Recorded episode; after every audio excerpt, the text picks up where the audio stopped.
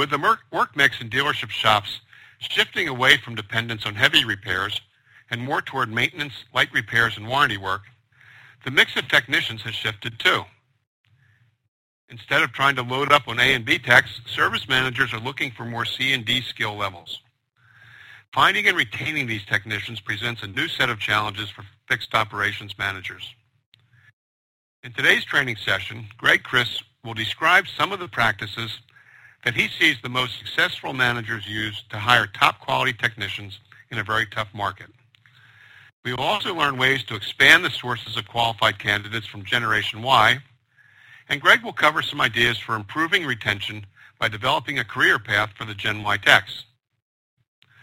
We'll also see some word tracks that you can use in your ads to attract more qualified applicants, and we'll learn how to get more quality interviews with more qualified applicants. So now let's welcome Greg Criss back to DealersEdge. Greg, why don't you take over from here? So let's talk about the appointment. You know, we had, let's say we've got a candidate you know, where we've got a list of candidates. Uh, Greg, hey, Greg? Yes, go ahead. Excuse me, it's uh, sure. Mike here. Uh, how about if we take a couple questions at this point before we move move further oh, on? Yeah, that's fine.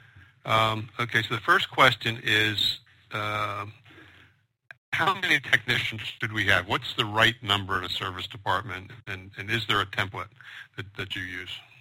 Yeah, that's a great question, and, and there is a there's a template that we use one of the things that we need to figure out is, and we work from the bottom of the financial statement up to the top.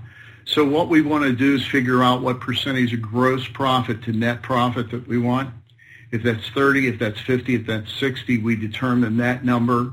And then what we do is we determine what gross profit we need to get to get to that 30, 60, right, by taking the expenses times that number to get to your gross profit.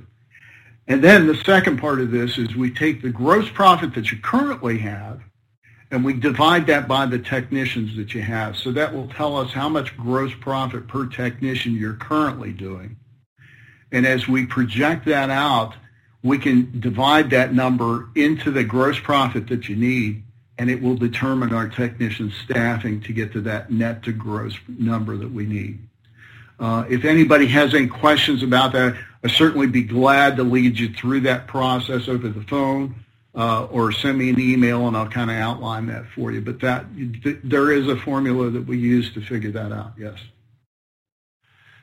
Okay, and uh, next question then is an add-on to that one. If with, with the changes in the in the work mix, um, how has that affected the the technician mix? It, it, it used to be, it seemed you wanted uh, 1A, 1B, 1C, and 1D tech uh, on every in every group. Is that still the case, or has that been reshuffled? Well, I think it has been reshuffled. Depending, you know, again, you have to do the needs analysis on, on what you want, and a part of that needs analysis that, that is so important because uh, so many of the manufacturers now you you have to be skilled in order to do the warranty repairs. So you got to look at warranty repairs you know, and what that volume is coming in from the warranty repairs and the recalls and the PDIs and all the people that have to be certified in doing that. Um, but, you know, the majority of how we're growing is through oil changes and quick maintenance. I mean, you know, most, uh, not most, but a lot of the manufacturers have, have started some sort of owner customer retention program with oil changes, whether, you know, GM had it, Toyota Care has it, uh, that kind of thing. And, you know, we're starting to see the retention numbers, you know, a few years ago was in the 30s, you know, and I've got dealers in the 60s right now. So, um, you know, we're, we're capturing a lot of that business from, from our competition.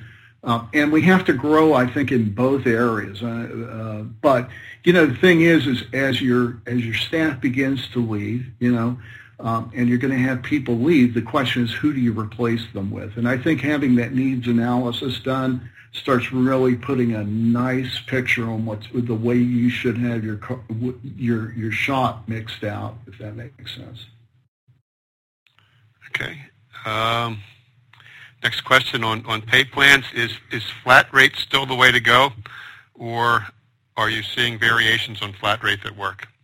Yeah, I see, uh, actually, there's a hybrid plan that works very well It's actually working very well for the Gen Ys um, in, the oil change centers.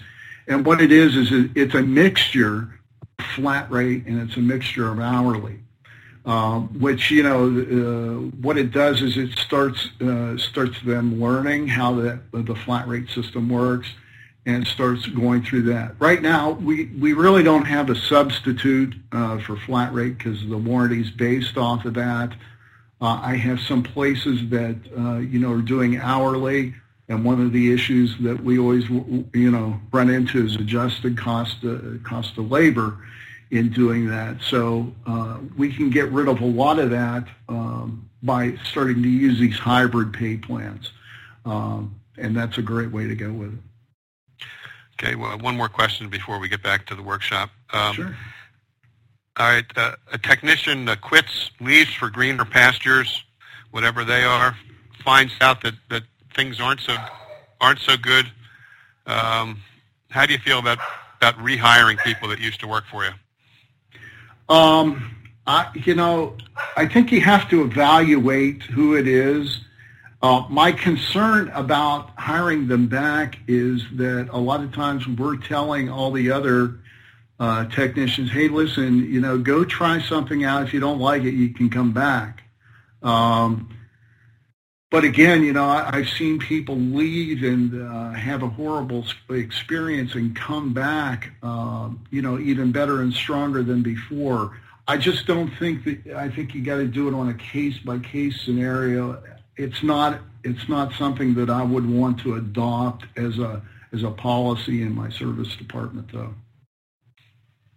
Okay, uh, yeah, I, would agree with you. The ones I've seen, uh, people leave the job for a reason, and they may tell you it's because they can make more money someplace else, but often that's just an easy way of, of saying something that's not that, that's much more complex. There may have been other reasons why they why they quit, and uh, if those haven't been addressed, if, if those reasons are still there, uh, bringing back somebody who was unhappy at one point is they're just going to be unhappy again and take off. So. Well, uh, Mike, too, yeah, and and one of the things, uh, John Maxwell, if anybody's familiar with him, great leadership trainer. He says that the that people don't quit jobs; they quit managers. So, so, so the question is, you know, if they quit the manager before and they went someplace else, uh, they, you know, bringing them back, guess what? They're going to be working with the same person they quit, right? So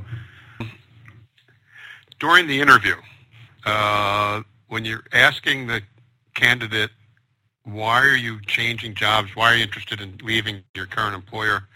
And they respond, uh, it's personal. I have personal reasons for leaving. Uh, how do you deal with that?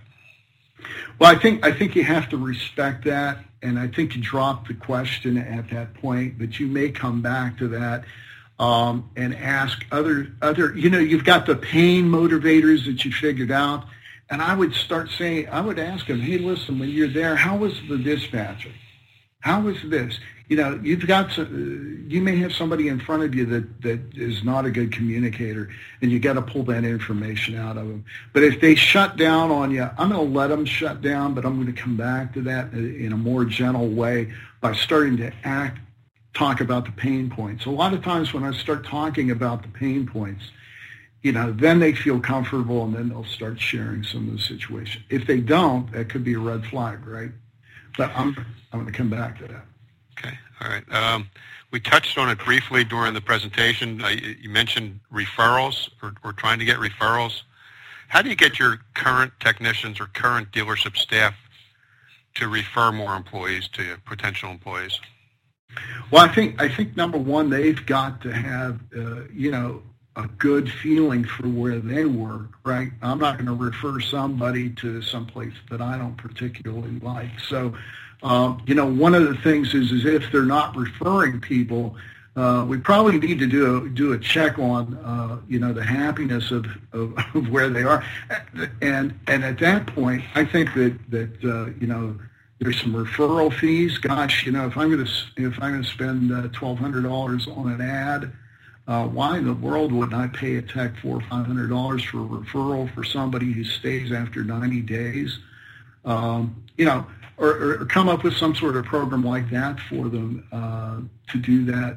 More than anything else, uh, you know, again, is recognition. So, you know, when that, when you do get a referral, you got to make a big deal out of it. So everybody feels that it's a safe thing to do, that it's, uh, you know, it's a uh, uh, supported thing to do.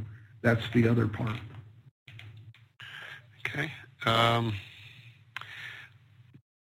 do you see anything happening these days in in uh, tool tool assistance or tool subsidies as a way to retain people? I have a lot of dealers who um, are doing that. They're buying tools, shop tools, and they, they keep the shop tools. And I have a lot of dealerships that aren't doing that. I think if we looked at the data between the two, you wouldn't find a lot of difference other than the investment that the dealer makes. Uh, I think that, you know, if, if you've got a tech, a CD skilled tech uh, that's coming in and he just got out of some tech school and he doesn't have much tools, you know, I think you got to be there to support him. It, it's a big investment. First of all, you know, you're going to probably pay them, a, you know, a lower amount. So they, they're not going to have a lot of money to, to invest. Um, you know, so I think that if you're not helping them in some way or another, you're kind of missing the boat on the thing because, uh, uh, you know, when they start talking to other technicians in the shop and, you know, some of those guys invest $50,000 and up in tools. Um, you know, I've seen thirty and forty thousand dollar toolboxes. Uh, that can be pretty overwhelming to them if they feel, you know, uh, that they don't have some help or, you know, again, with the career path, what do you need for each of the levels? What, what, what kind of tools are you going to need for these? Um, but yeah, I, I, you know, I think to help them along the way is a good thing. Um, I don't know that you need to go out and invest and buy tools for everybody and have the boxes. Okay. Uh, and again, come back to this idea of career path. Mm-hmm. When, when we talk about a career path for mechanical technicians, are we are we just talking about moving up the levels from C, D, C, D, and C to A and B, uh, or are there other jobs that uh, that, that you want to at least hold out there as potential for the, the tech? Well, I think you have two entry levels when when you have like a uh, a young CD level entry you have one where the where the the person knows nothing, right? Uh, they've been around cars, maybe they they show an aptitude and they want to be there, and then you have the other person coming in who has been to you know a tech school, WyoTech, UTI. There's many others out there, um, but so those are kind of like the two entry points. Now, there should be a differentiation in where they start, right, in the career path, and what they're covering so to make this perfectly clear, I mean, you know, the first first thing that you're going to do with a technician who knows nothing, you know, obviously is taking the wheels off of the vehicle. I mean, you're really starting this person at zero, right? So so you got to take the wheels off, to put the lug nuts back on, and if you have, you know, the wet dry tech uh, for oil change, know what those responsibilities are, how those are executed.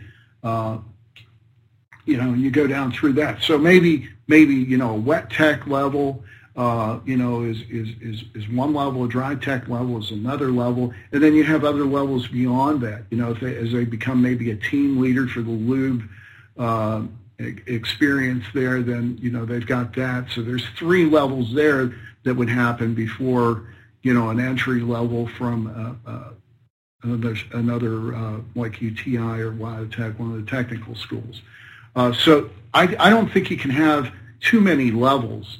I think that especially if you're bringing Gen Y people in, they like to see that. The other thing that I see that some of the great managers have done have created, you know, in their shop on their uniforms, like rankings. So, you know, the military does it. Everybody knows what their career path is. You know, I want to go to sergeant. I want to be, you know, second lieutenant, you know, I want to do all that. Well, you know, the good shops, the great managers who are doing this now that get this are, are doing this with the Gen Y people. They have level one, level two, and they may have 13 or 14 levels, uh, you know, until they reach, you know, master or the A status.